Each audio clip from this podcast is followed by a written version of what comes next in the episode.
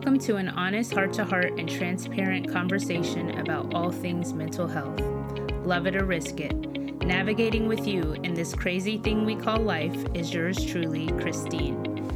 Every episode, I want to make us comfortable with the uncomfortable and give voice to the unspoken struggles or outspoken ones. Let's break the stigmas and stereotypes of the day-to-day mental health and live a liberating life. So, whether you love it or this topic makes you squirm, all are welcome. I'm giving you fair warning, so if you're heading out, hopefully I'll see you soon. But if you're still there, relax, take a seat, grab your choice of liquid therapy, and let's get started. Hello, and welcome to Mental Health Love It or Risk It.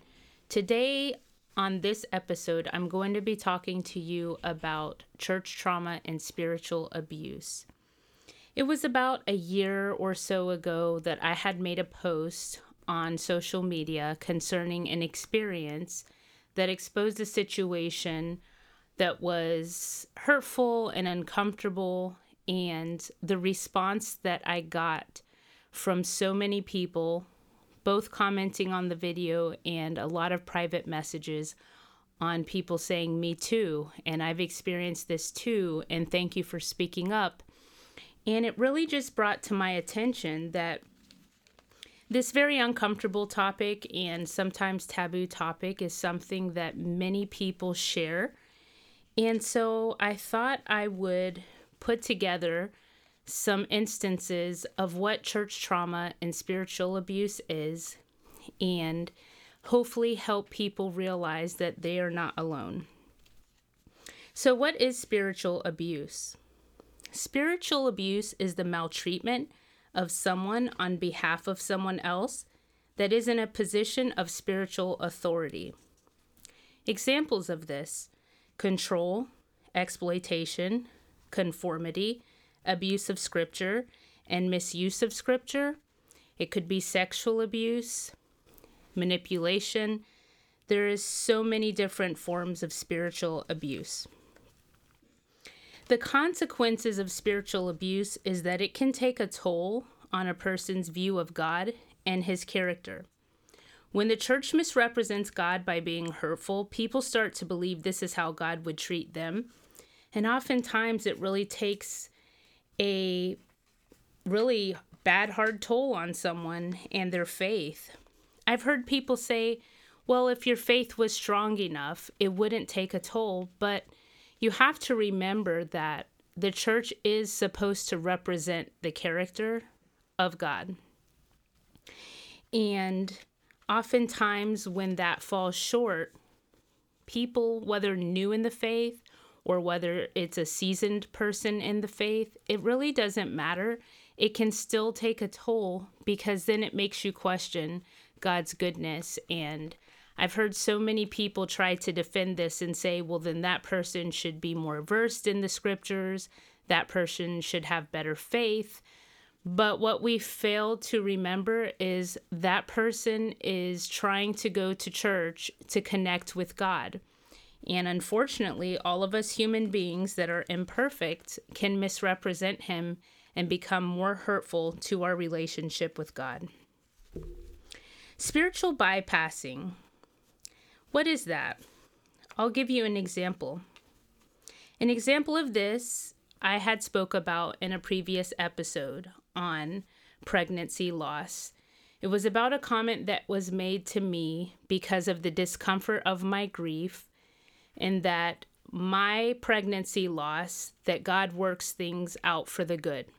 Now, I understand if that's a scripture that helps motivate and empower you in a time where maybe you're going through a hard time. However, it's not the same when someone else tells you something because they really just don't know how to handle the emotion behind the situation.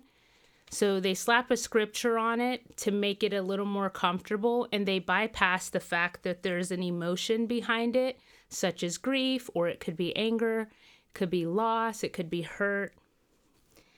It's when someone tries to use spirituality to avoid facing unresolved issues that may be uncomfortable.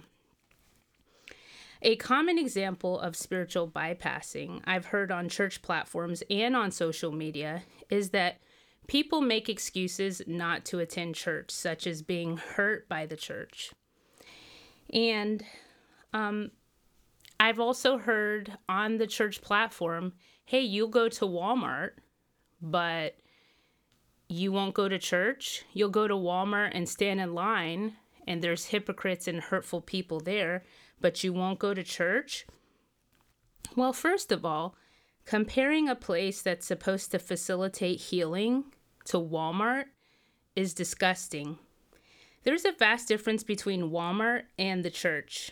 And if you don't think so, that's part of the problem. Bypassing one's hurtful experience in the church and slapping a label saying that that's just an excuse is spiritual bypassing. And we have to be careful with that because it's not an excuse. It's not something that we should take lightly. Church hurt is a real thing. Another form of spiritual abuse is through sexual abuse. When a person of power uses that role to gain the vulnerability, trust of someone to manipulate them into a sexual relationship, whether it's consensual or not. Another issue within the church is legalism. This is something that's really a common thing within the church. Legalism is a trait that can be found in spiritual abusers, and the Pharisees demonstrated it in John eight, four through five. They wanted the Samaritan woman at the well to be stoned, and Jesus demonstrated grace and love, and that there's no hierarchy of sin.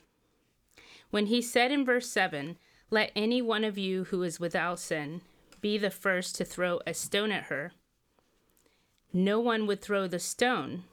And often the church will scrutinize a person who has a blatant difference in lifestyle, but will turn a blind eye to those subtle sins such as gossip, lying, and slander. This is a prime example of legalism. In verse ten in the New Living Translation, Jesus said, "Where are your accusers? Didn't even one of them accuse you?" "No, Lord," she said. "Well, neither do I. Go and sin no more." Can you imagine if we were to treat people who we felt were sinners based on what they appear to be, whether it's a prostitute, whether it's someone who comes in smelling of alcohol or drugs? Wouldn't it be something if we were to take Jesus's approach and instead of being legalistic and looking at them sideways, to show them grace? Not anyone is perfect at this, and I get that. But if Jesus handled the woman as the Pharisees did, with a legalistic attitude, condemning and shaming her instead of showing grace, she would have walked away wounded and a victim of spiritual abuse, as many people have done so. And it's really sad the amount of people that say, "I will never step foot back into a church ever again," because of the hurt and pain that I've experienced. And then it really makes me think.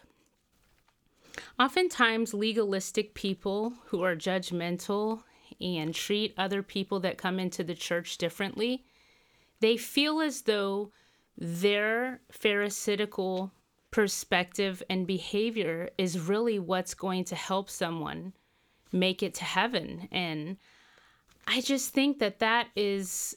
is such a conundrum, because it's quite the opposite, actually. I feel like if you are causing someone to have such a negative taste in their mouth, to not step foot inside a church again, how much more negative is that person going to feel toward anything to do with God?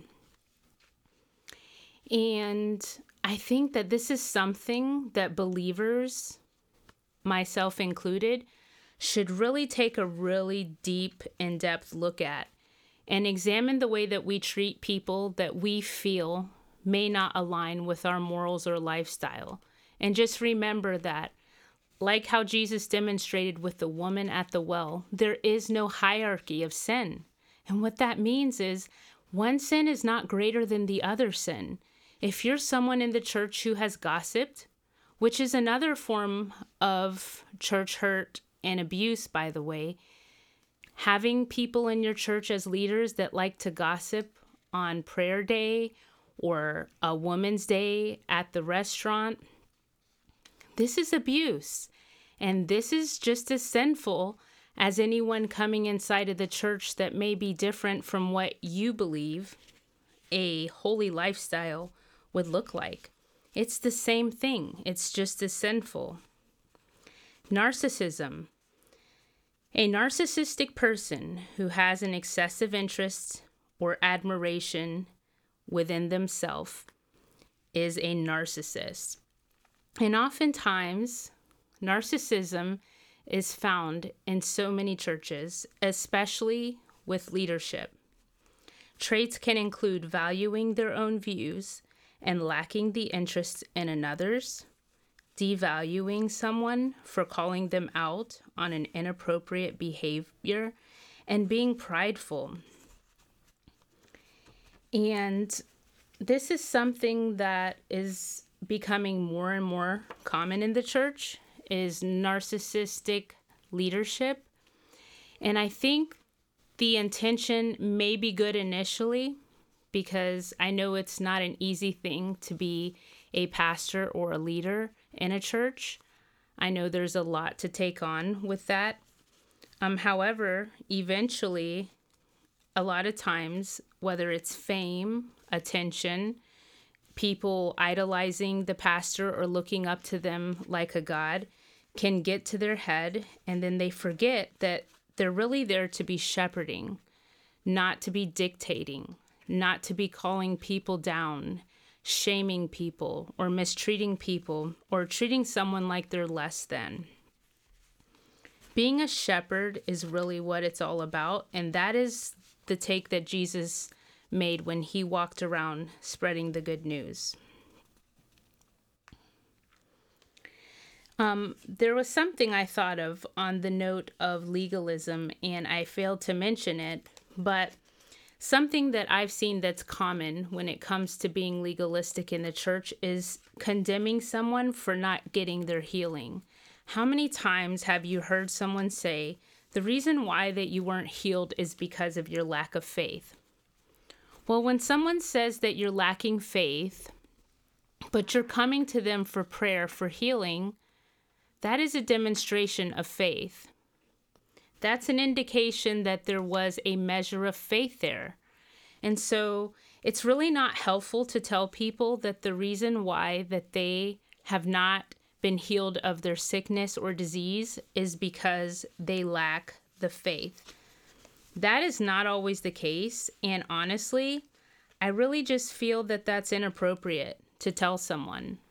That's really not benefiting anyone. To tell someone that, what good do you think is going to come from saying you haven't gotten your healing because maybe you're just not keeping the faith, or maybe you just don't have the faith? How does that help facilitate healing? How does that aid in emotional healing? I just don't see that there's any benefit to that. Another common thing that's in the church is ostracizing or shunning single divorced women. Because divorce is frowned upon in the church, often people frequently divorced, a lot of times women, are avoided or not included in church ministry due to this status. If we're to mirror Jesus in the church, we are to love and accept those considered or viewed as outcasts. We can go back to the scriptures that I talked about earlier with the woman at the well. In John four seven through twenty-five, and she was considered a societal outcast. She was oppressed by many things, such as being a woman, being a Samaritan, and being an adulteress at that time. What would happen if that Samaritan woman walked into your church today and everyone knew of her previous five husbands? Would you look at her like she were a disease or an outcast? Would you start gossiping of the fact that she had been married so many times? Or would you love and accept her so that she can see that Jesus is actually a real thing through the love that you show her? And I just feel like, you know, this this story of the woman at the well is so special and so relevant, because what happened when Jesus did not accuse her or shame her? He did, in fact, tell her, hey, I know, because she said, I'm not married. And he said, I know, for you've been married five times. At that point, she became a believer because he called her out on her stuff, but he didn't do so in a shameful way. He was spitting facts to her, and at that point, she decided that, hey, I believe that you're the prophet. And then she went around and spread the news to everyone around. And how awesome would that be if that Samaritan woman, or a woman that were from the L G B T Q plus community, or a person that smelled of alcohol, or a person that just didn't agree with possibly what it is that you agreed with, walked into the church and just felt loved and accepted. I feel like it's not our job to make someone feel unwelcome, to ostracize women or people that have been divorced, or single women who haven't had the blessing of being in a marriage, to treat them like they are, and that's a human being who should be loved and accepted. I feel like the church has missed the boat on this one. And to be honest with you, it's really not a frequent thing to hear someone say, hey, I'm outside of what the church would consider the norm, and I was treated so well when I walked in church today, and I want to return next week because the people there loved me so well. They didn't even stare or make me feel like an outcast. How would it feel if we were to embrace those single divorced women and show them the love of God that they may never have experienced in their life? You don't know their story. So it isn't your job to judge or make them feel like an outcast. Or women who have been divorced and you don't want to include them in your ministry because they're not married and it's not a good look to you. I just think that this is really distasteful and it's very hurtful. And I think it's something that can be considered. Favoritism. Do we even realize that favoritism is a sin? James two, eight through nine, the New International Version, says, love your neighbor as yourself. You're doing right. But if you show favoritism, you sin and are convicted by the law as lawbreakers. Showing discrimination is sin, and favoritism is part of that. Favoring groups of people to do ministry without giving opportunity to other people that are called and willing to do ministry is showing favoritism. And I believe that God does not take that lightly. There is many people that are capable of using their giftings in the church. And I feel like, like the scriptures talk about, I believe it's in James also, about the hand and the feet and how we are all all parts of the body and one part is not above the rest. But when you're showing favoritism, you're actually making one out to be better than the other. And that can facilitate insecurity. That can make someone feel like an invalid. It can make someone feel anxiety. And quite frankly, it makes someone feel rejection. And so there's a reason why the scriptures talk about favoritism being a sin. Chauvinism. What that is, is male prejudice against women. An example of that is if you're a pastor and you have a couple working underneath you as your leaders in the church, and you only choose to address the male part of that relationship or marriage, and you disclude any woman from your staff meetings because they're a woman, and you value a man's opinion, you value the contribution of the man, but the woman you have yet to address or even listen to, that is a form of chauvinism. And chauvinism is a part of favoritism. And as I just mentioned, favoritism is a sin. And so if you are a leader or a pastor and you are not equally showing the same rights and opportunity toward the woman, you are being a chauvinistic leader. And this is not something that God or Jesus demonstrated in the Word. Jesus loved women. He visited women. He was constantly allowing women to have an input. And I just feel that um, this is something that a lot of people don't consider. And it's definitely important to get a hold of chauvinistic attitudes toward your leadership. Another thing is abandoning members who leave the church. This shows a measure of pride on the leadership to excommunicate from someone because they left your church. And oftentimes it leaves a person feeling further hurt and often abandoned. I realize that there are some churches that are so large, it seems impossible for you to call everyone that has left your church. However, I believe that it would be a wonderful idea to have a ministry that is positioned to being able to talk with those who have left, making sure that they're okay, or making sure that there's not a situation that maybe you could gap the bridge with. In Matthew eighteen, twelve through fourteen, it says in the N I V version, "What do you think? If a man owns a hundred sheep and one of them wanders away, he will not leave the ninety-nine, will he not leave the ninety-nine on the hills and go to look for the one that wandered off? And if he finds it, truly I tell you, he is happier about that one sheep than about the ninety-nine that did not wander off. In the same way, your Father in heaven is not willing that any one of these little ones should perish." Now perish, what that means in this scripture is not a physical death, but perish, oftentimes mentioned in the scriptures, is a spiritual death.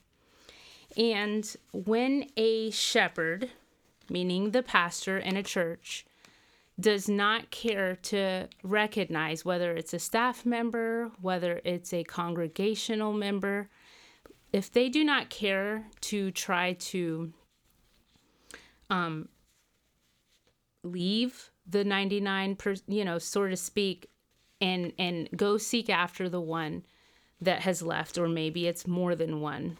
It's usually more than one. Um, what happens? It says, you know, he wants, God wants to make sure that the one doesn't perish. In this case, you know, oftentimes hurt does lead, uh, lead to spiritual death. And I think that there's a correlation here. God's character is is that none of his children are lost and should perish a spiritual death. So I was thinking about this, and as a counselor in training, there is a code of ethics that I'm having to learn. And an important part of this code is not to abandon my clients. Now, there's a reason for this ethical code, and that ethical code is in place because what happens if I have a client that I'm counseling and I just either fall off the face of the earth or something happens where I don't try to continue my services toward them?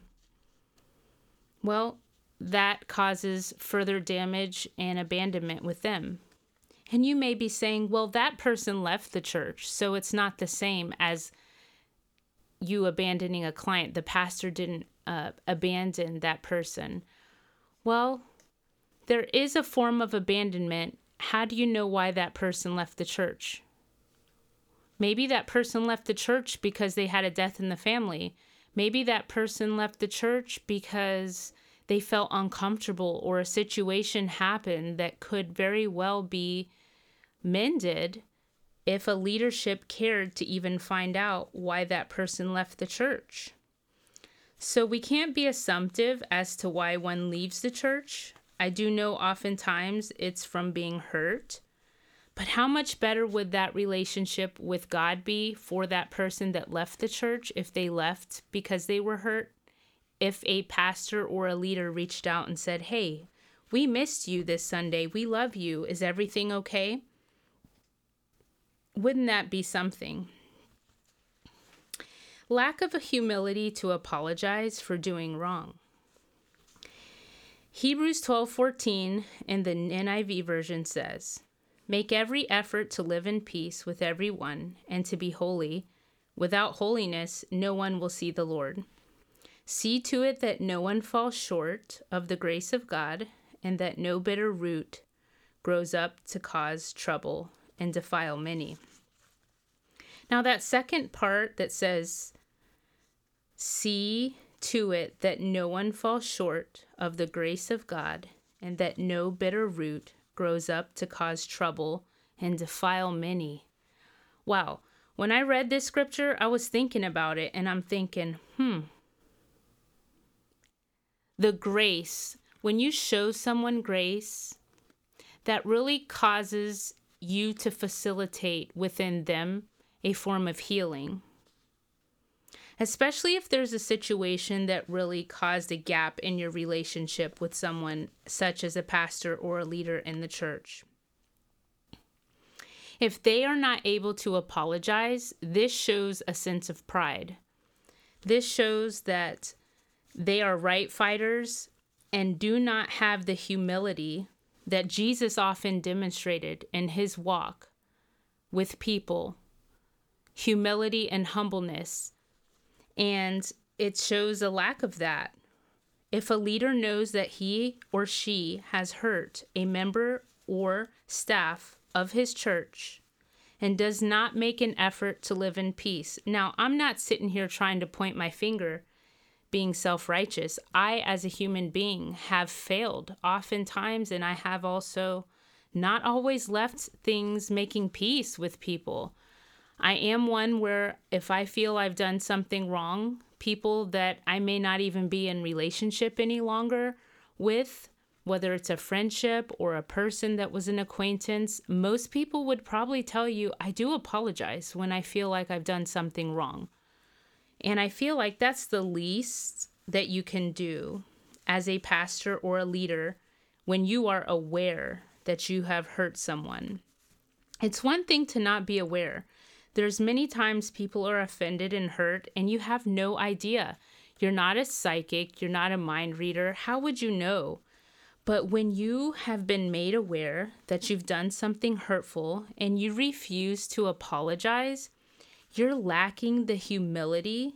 You're lacking the maturity to make something right with someone by simply saying, I'm sorry. I'm sorry for hurting you. That was never my intention. And in that last part of the scripture, so that no bitter root grows up to cause trouble and defile many, what that means is hurt people hurt. So if you cannot apologize to someone that you hurt, that hurt continues and it causes a root in that person. And then that root leaks on and defiles other people. What a tragedy. What a tragedy that if you're a leader and you have caused hurt in a person, that root can then leak on to other people. I don't even think that we understand the gravity of that scripture. So I had a lot to say today. I had a lot to say in this episode concerning a lot of church trauma and spiritual abuse. So what is the good news with all of this? We said things that we need to work on. And trust me, this is not everything. We would be here all day if we covered everything. But these are some common practices of church trauma and spiritual abuse um, that many people experience. Another one I didn't mention was I, I think I briefly mentioned in the beginning, but the misuse of scripture and manipulating people um, into thinking that a scripture verse is something that they need to hear that might cause shame. Misuse of scripture can cause a root of hurt also. But back to redemption and healing and what's the good news in all of this? The good news is that if you've been hurt by the church and you feel that you'll never step foot in a church again, let alone a healthy church, do know that you are not alone. I was once that person.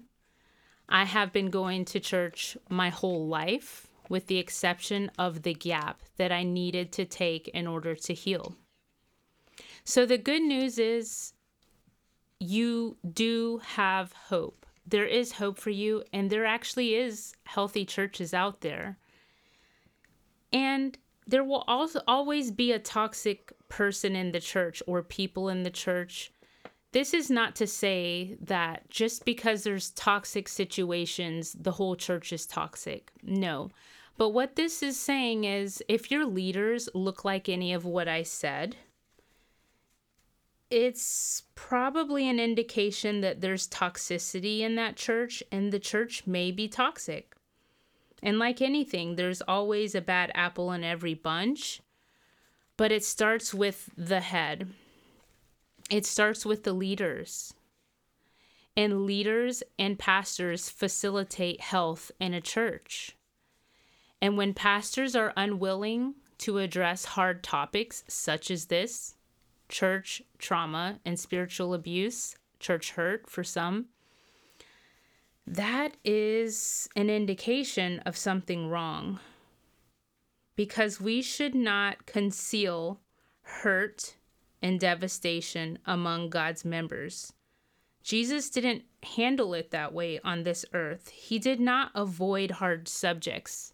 He did not stand there as a gutless wonder, allowing the Pharisees to abuse himself and other people.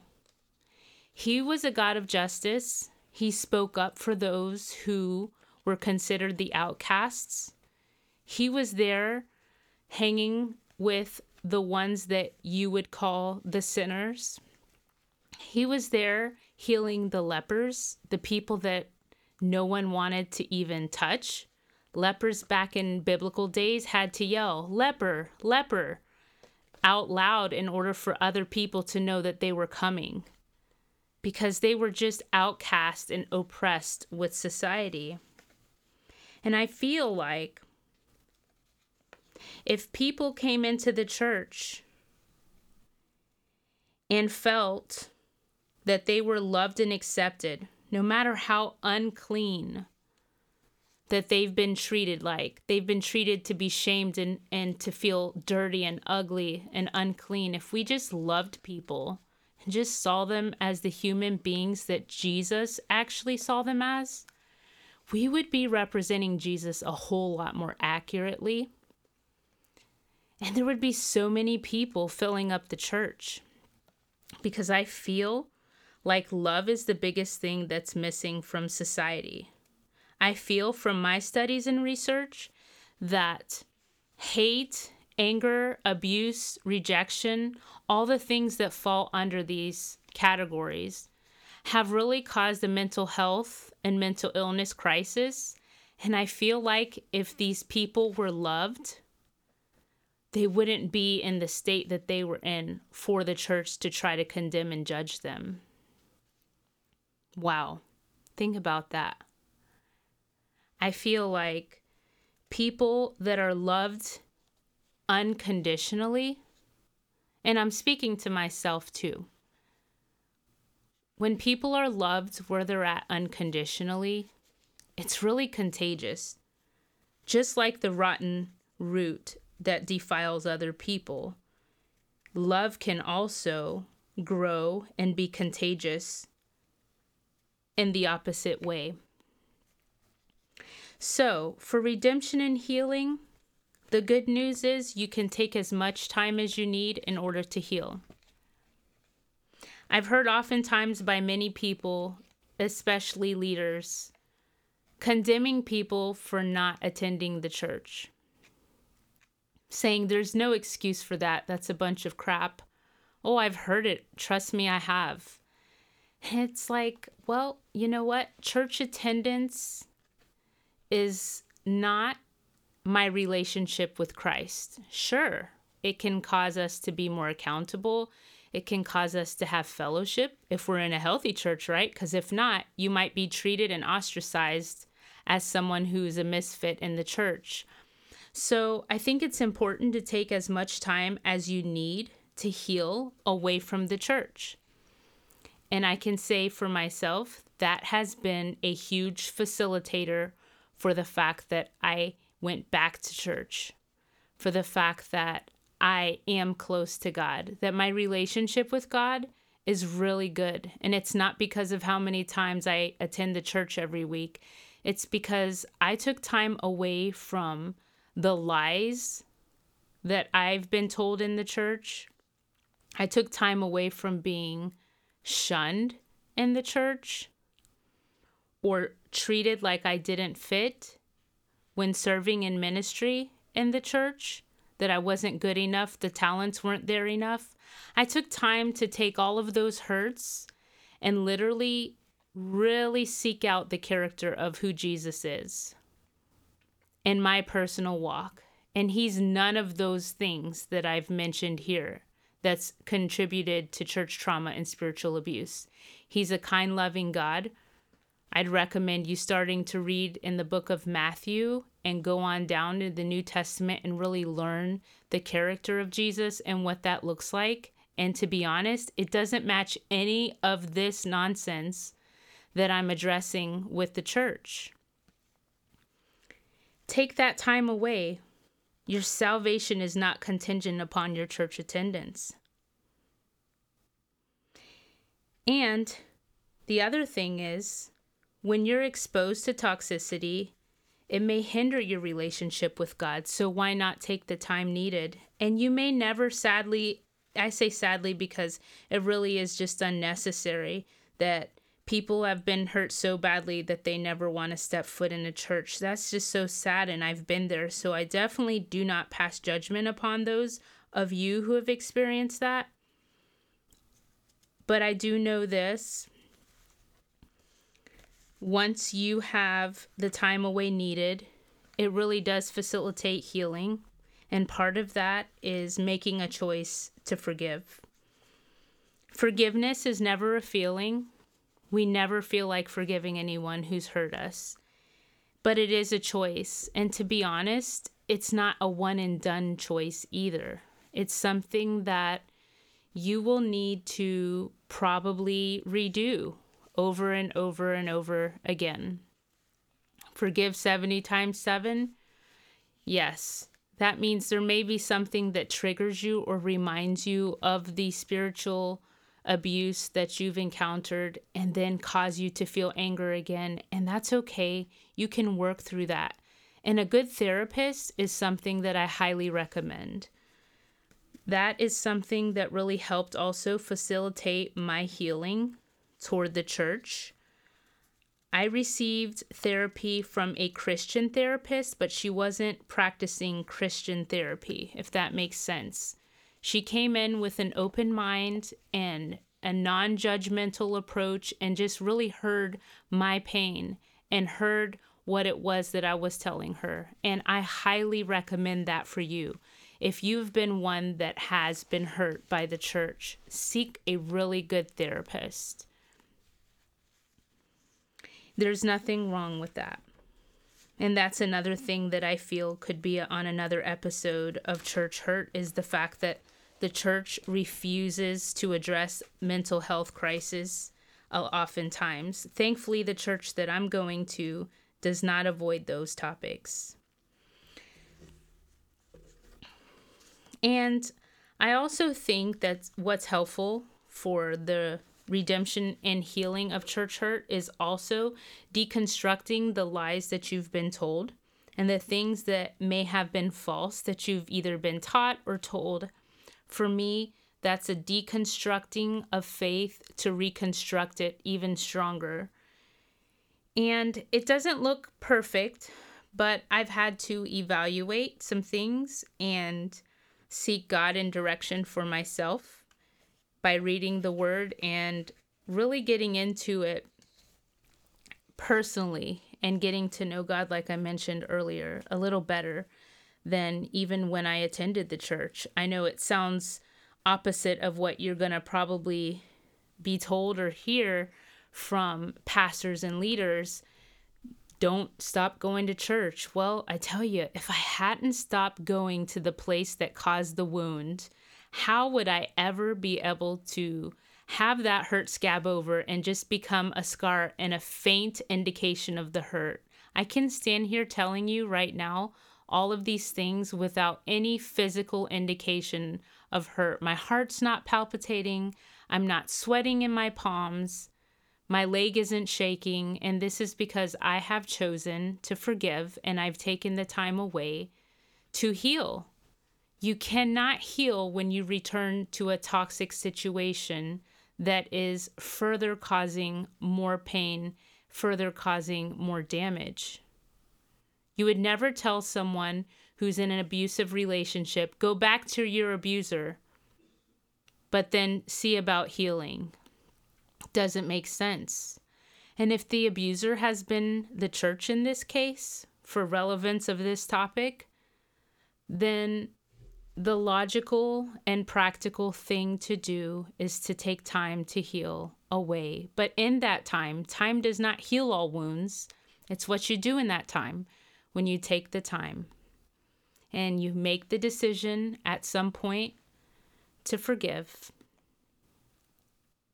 And you make the decision to move forward and get direction toward a healthy church that will make you feel loved, that will make you feel included, that will make you feel seen, that will make you feel heard, that will allow you to use your gifts and your calling without showing favoritism toward a small group of people.